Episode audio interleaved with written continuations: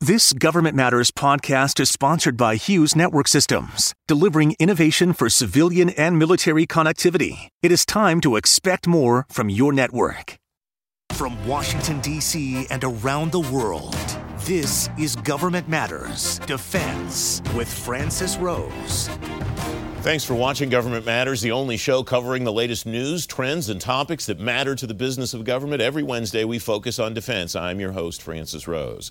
The House Appropriations Committee's draft spending bill for the Defense Department includes a 2.7% pay raise for uniformed personnel. That matches what the Biden administration proposed in its budget request.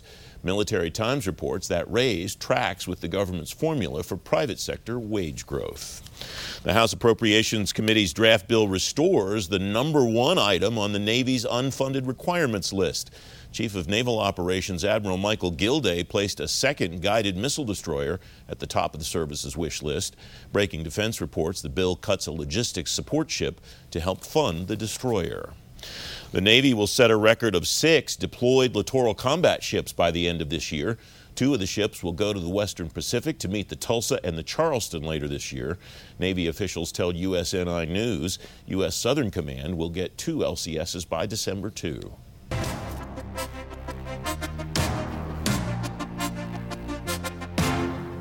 The next phase of artificial intelligence is here for the Pentagon. The Defense Department's focusing on going to war with the data it has to build better models for national security missions. Angela Sheffield is Senior Program Manager for AI for the Defense Nuclear Nonproliferation Research and Development at the National Nuclear Security Administration. She's writing about AI and national security and C4ISRNet. Angela, welcome. Thanks for coming on the program. I, I think that the uh, appropriation of the term you go to war with the force you have is especially apt here. What do you mean by that term when it comes to data in particular, Angela? Welcome. Absolutely, and thank you for having me. The key here is that uh, often on artificial intelligence, um, we say that we need more data, we need better data. The truth is, is we have whatever data we have, especially in the national security space.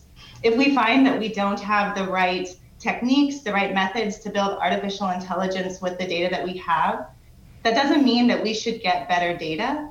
It means that we should develop better methods to build powerful, useful AI systems that work with the data that we already have. You write in this piece that your office is advancing the state of the art in AI to fulfill requirements for robust, ethical, and secure models. Why'd you choose those three adjectives to describe the work that you're doing, Angela? Absolutely. The point of, of, of artificial intelligence, I mean, the, it's not about AI, it's about the national security missions.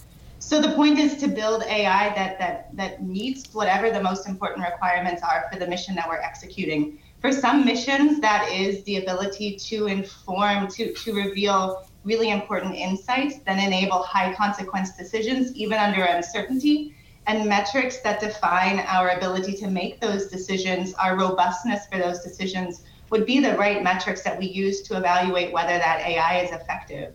In other parts of national security, the most important aspects of our mission are the, the ethics that we bring to, to executing that mission. And so for, for those uses of artificial intelligence, we should define and evaluate the performance of artificial intelligence against, against metrics for ethics.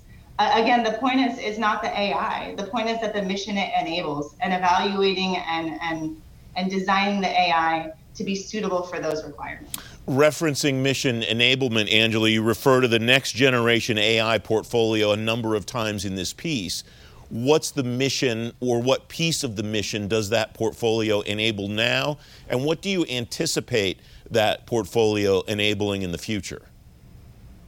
At the National Nuclear Security Administration, leveraging the expertise of the Department of Energy National Laboratories and working with, partner, with partners in the Department of Defense and the intelligence community and across the national security enterprise, we are developing, advancing the science of AI to develop AI powered capabilities that enhance the United States' capability to detect nuclear weapons development around the globe, to, defect, to, to detect and monitor illicit activities to build or strengthen nuclear weapons programs. That's our primary focus. But nuclear proliferation detection um, the missions of nuclear nonproliferation and arms control are diverse and super challenging. And within those missions are, are representations of many of the diverse missions across the national security enterprise. So, most immediately, our work is improving, again, mission capability in this area of nuclear nonproliferation, reducing the threat of nuclear weapons around the globe. But longer term, we, we recognize and want to share and leverage the opportunity to leverage the, the methods and capabilities we're developing more broadly across the national security enterprise. I understand if you have to answer this question in very, very broad strokes uh, for whatever reason. What are you doing today with AI that maybe you were not able to or not able to do to the extent that you were two years ago? And what do you see on the horizon to be able to do in the future that maybe you can't do or can't do as much of as you'd like to today? Yeah, absolutely. So, kind of piggybacking on, on what we said earlier, that or, or, or this concept of good data, we have AI right now to find patterns, really powerful AI, to find patterns in large data sets, particularly large data sets of image or video data or text based data. Some of the most interesting work we're doing right now, some of the most interesting research we're accomplishing right now, is to build methods and techniques that allow us to still um, uh, to, to, to still use AI, to still build useful AI, but for other data types besides images and text, sensor and measurement data that are key to enable enabling many national security missions, and also uh, methods that are suitable when our data is far sparser than what we're used to seeing, like on the internet when you're used to seeing artificial intelligence. Working with data when the data is really messy or biased. Um, and instead of working to make that data more boring so that we can leverage conventional techniques that are developed for really boring data sets, finding ways to incorporate the information that makes national security missions so interesting and so important. Um, you write uh, regarding the mission that we talked about a moment ago the United States national security enterprise must integrate AI to win in competition and conflict with China, Russia, and emerging threats. Must obviously is not an optional word. What has to happen in order uh, for the United States national security enterprise to maintain the lead that many people believe it has now? Absolutely. We are a nation in competition right now, and we have to leverage artificial intelligence to win in competition with Russia and China and remain responsive to emerging threats. The artificial intelligence we need the artificial intelligence that, that we will use for national securities to maintain this leadership and, and to remain responsive to emerging threats in, in times of, of conflict or crisis, the artificial intelligence we need is as much science fiction right now as it is actual science. We're at an inflection point. Will artificial intelligence just be pattern matching in cat videos? Or will we realize that artificial intelligence that we're all hoping for that is that feels very much like science fiction. To develop the methods and techniques to realize that that science fiction feeling artificial intelligence takes creativity and determination. The same creativity and determination that have long underpinned american innovation. And NNSA, working with the department of energy national laboratories and research partners in academia and industry are driving advances in the science of artificial intelligence innovations in AI to realize this science fiction feeling artificial intelligence, to make it a reality, the sort of artificial intelligence that it takes to leverage AI for national security missions and the sort of artificial intelligence it will take to win in this competition. Angela Sheffield, thanks very much for joining me today. I appreciate your time. Thank you so much for having me. You can find a link to Angela's piece at govmatters.tv slash resources. Coming next, the Navy's 355 ship plan might be 320, it might be 370, and it might be hundreds more. Straight ahead on Government Matters, explaining the changes to the Navy's plan. You're watching WJLA 24 7 News.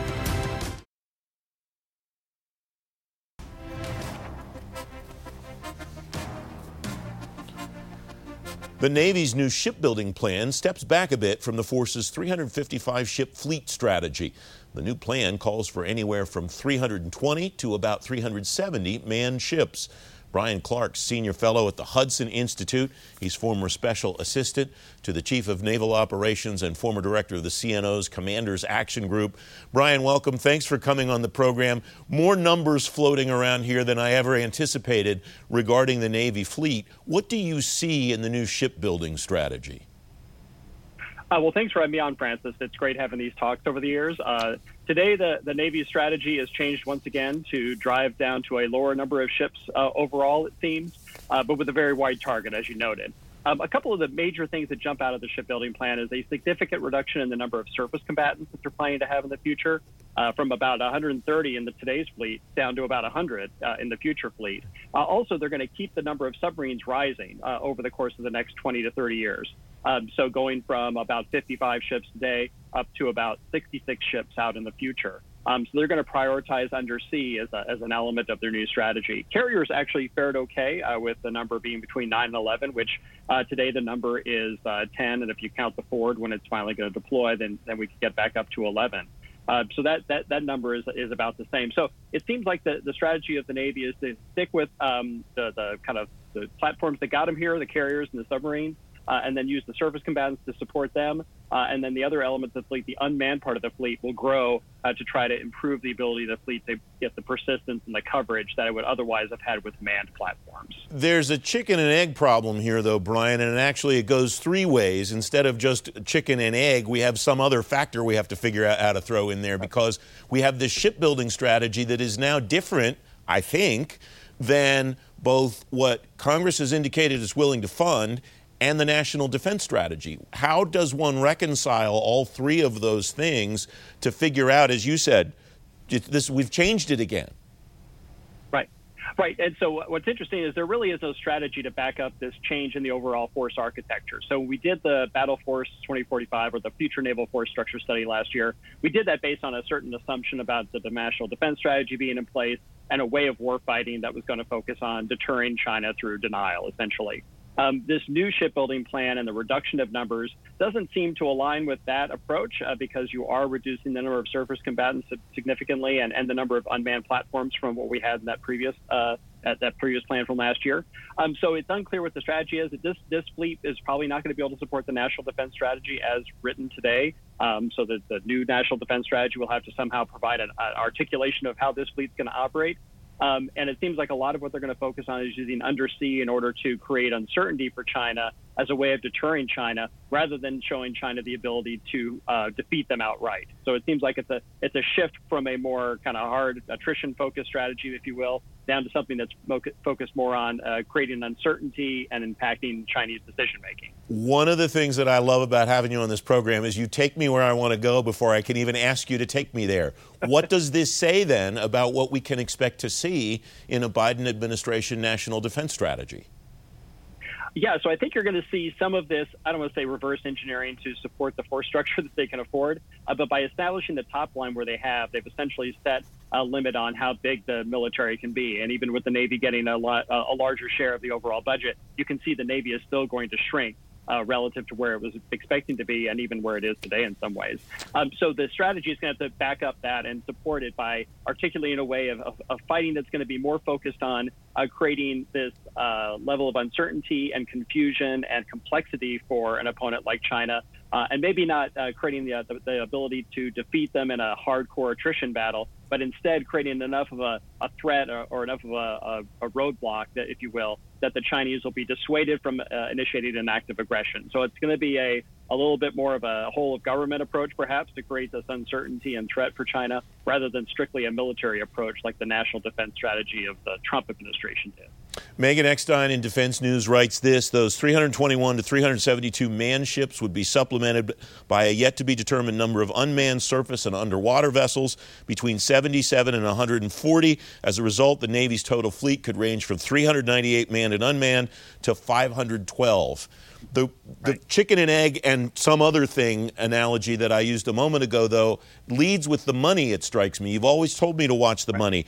And the CNO said this this week, based on the top line that we have, we can afford a navy of about 300 ships. Is all of this discussion moot right now, Brian, at the budget levels that we're at today? Uh, yeah, some of this discussion is moot. So I think you know the the, the shipbuilding plan has has in there a little nugget that says the Navy is going to constrain the size of the fleet to align with what it can sustain down the road into the future, uh, which means operations and support funding is going to be a constraint on the fleet, design, which is something that we've been pushing for over at Hudson uh, for a while, um, which means you're going to constrain yourself to about 300 and 320 ships because of the need to pay for the manpower, the maintenance, the fuel, all those things that go along with keeping a fleet operating. Uh, so, so I think on the manned side, we're going to have that hard constraint. Then that opens up the potential for maybe on the unmanned side, the Navy can increase its capacity and make up for some of that shortfall on the manned side by using unmanned platforms to get the, the coverage, I think, it's the persistence, or to get the reach that they would have otherwise gotten by building new platforms or building more of the existing platforms. Brian Clark, thanks very much as always. Up next, new R&D money coming for the Pentagon. Straight ahead on Government Matters, what might go out the window to pay for it. You're watching WJLA 24/7 News.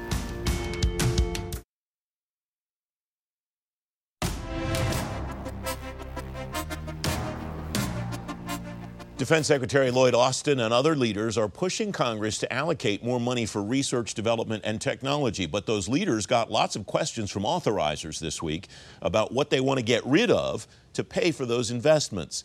Mackenzie Eaglen's resident fellow at the American Enterprise Institute. Mackenzie, it's good to see you again. How much of what you saw is the same stuff we've been talking about, you and I, for a decade or more? Congress wants to keep stuff that the military wants to get rid of. And how much of this looks different to you, Mackenzie? Well, and also how much of this is the same from previous administration in the executive branch approach, right? So, you know, the growth in the R&D, the research and development budget has been the solution since the tail end of the Obama administration, and that's been continued now through to today. So, I think Congress is getting increasingly antsy about the balance between research and development how that money is spent, and then, as you're pointing out, what happens to capacity, right? So, what happens to tactical aircraft, for example, which is down 20, well, actually, aircraft purchases in general are down 20% in the Army and in the Navy and in the Air Force. So, Congress is concerned about this balance, and just saying that we have, you know, record R&D spending is not a solution that's going to please them enough. What fixes that? Is, is it more money? Is it spending the money differently than maybe both Congress and the department think? What's, what's the gap? How do, how do we bridge that gap? So, a lot of the criticism that's coming out, the members are talking about more funds. Now, I don't know if that will actually manifest. It certainly could. I'm not ruling it out. Uh, it's possible to get a, a bigger budget deal that you could cut this defense deal. Uh, but to buy more capacity, you know, as the services are proposing in their wish lists, you got to find more money or take it out of R&D. But Congress is already going to struggle uh, to change the research and development investments. Like they they understand there's more money for hypersonics, for example, this year weapons. Uh, but they also want to talk more about artificial intelligence and how science and technology funding is being allocated and decide if they agree with the department. But to your point, like the, the bottom line how do you actually get the two sides to agree? You have to pick winners and losers francis in the research and development account and pull them forward as programs of record. You have to put them into production so that they can actually get into the hands of the people who are going to use it. To the point of the projection of capability moving forward i'm going to pick on the army uh, with all due respect to our friends in the other services uh, the Army established its modernization priorities under the Trump administration, the Big Six. It is pushed and pushed and pushed on the Big Six. Has it done a decent enough job of demonstrating we are developing the new capabilities that we need for warfighting in the 2020s and the 2030s and beyond to build confidence in Congress that it should be able to proceed on that path? Or is some of the hesitancy just based on parochialism, do you think? I do think that they've made a strong case, and not to mention the leadership of the Army is unified. They've taken programs. In fact, the Army is one of the few services lately, in the as in the last few years, that's been able to take uh, a, a revolutionary innovation and move it into the hands of warfighters. They actually skipped making it a program of record. They skipped a requirements document, for example. They used uh, special authorities. Um, these are their night, their special high-tech night, new night vision goggles that uh, Microsoft coders help develop in the field alongside soldiers. So the Army has some examples, but they I don't know that they've answered future vertical lift well enough. I think that's an ongoing question. And the fact that you know they're they're making the case that one dollar change will upend all all of the research and development and modernization, that's we know Congress is going to make changes. So then the question becomes: so will it all fall apart, or uh, is it going to you know can the two get sides come to a solution? And then the last issue is just always end strength because the army is as busy as ever. I know there's been some changes in the Middle East lately, but you know their biggest investment, their weapon system, highest spending is on their people, and Congress is is, is worried as the army leadership about that. Is that the model, maybe, though, for the other services moving forward? And, and they're doing similar things, but just to basically set about the mission of modernizing and developing new capabilities. And I mean, it seems to me the Army, Army has kind of dragged Congress along and, and said, here's what we've got. And Congress goes, well, it's kind of hard to argue with the successes that they're having. That's a fair point. I mean, they just barreled ahead as a service. And once they had something to show for it, Congress was mildly impressed. Um, I think it is a model for the other services. I would like, you know, I don't think it's perfectly applicable because not everything can avoid becoming a program of record. But what you can't do is research and develop to death, right? basically, if a program's been in research or development for more than three years, it's probably a bust, and you need to just cut bait and move on and spend that money elsewhere. If, you're, if it's not moving into production or even procurement, program of record or not, it needs to move. You know, the Pentagon needs to move on. I think that's really where Congress has to hold the department accountable.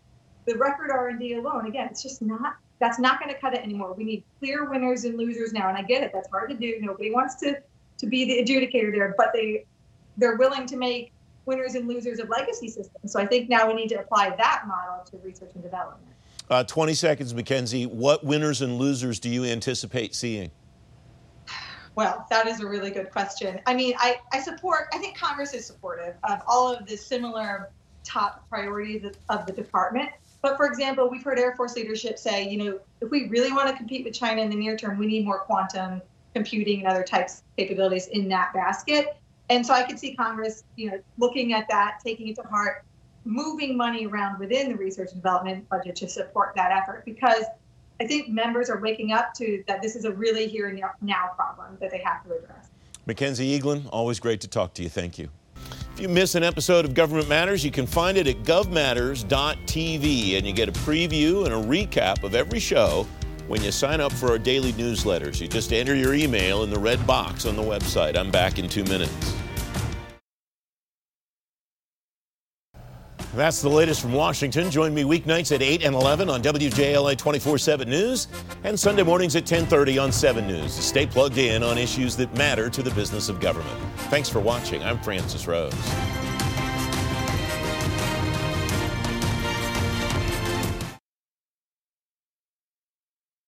Thanks for listening. Our daily program is produced by James Mahoney and Drew Friedman. Christy Marriott leads our technical crew. Our web editor is Beatrice Haddon. Our director of content is Alan Holmes. Visit govmatters.tv for articles, videos, and more. Government Matters is recorded at WJLA TV in Washington, D.C. Copyright Sinclair Broadcast Group.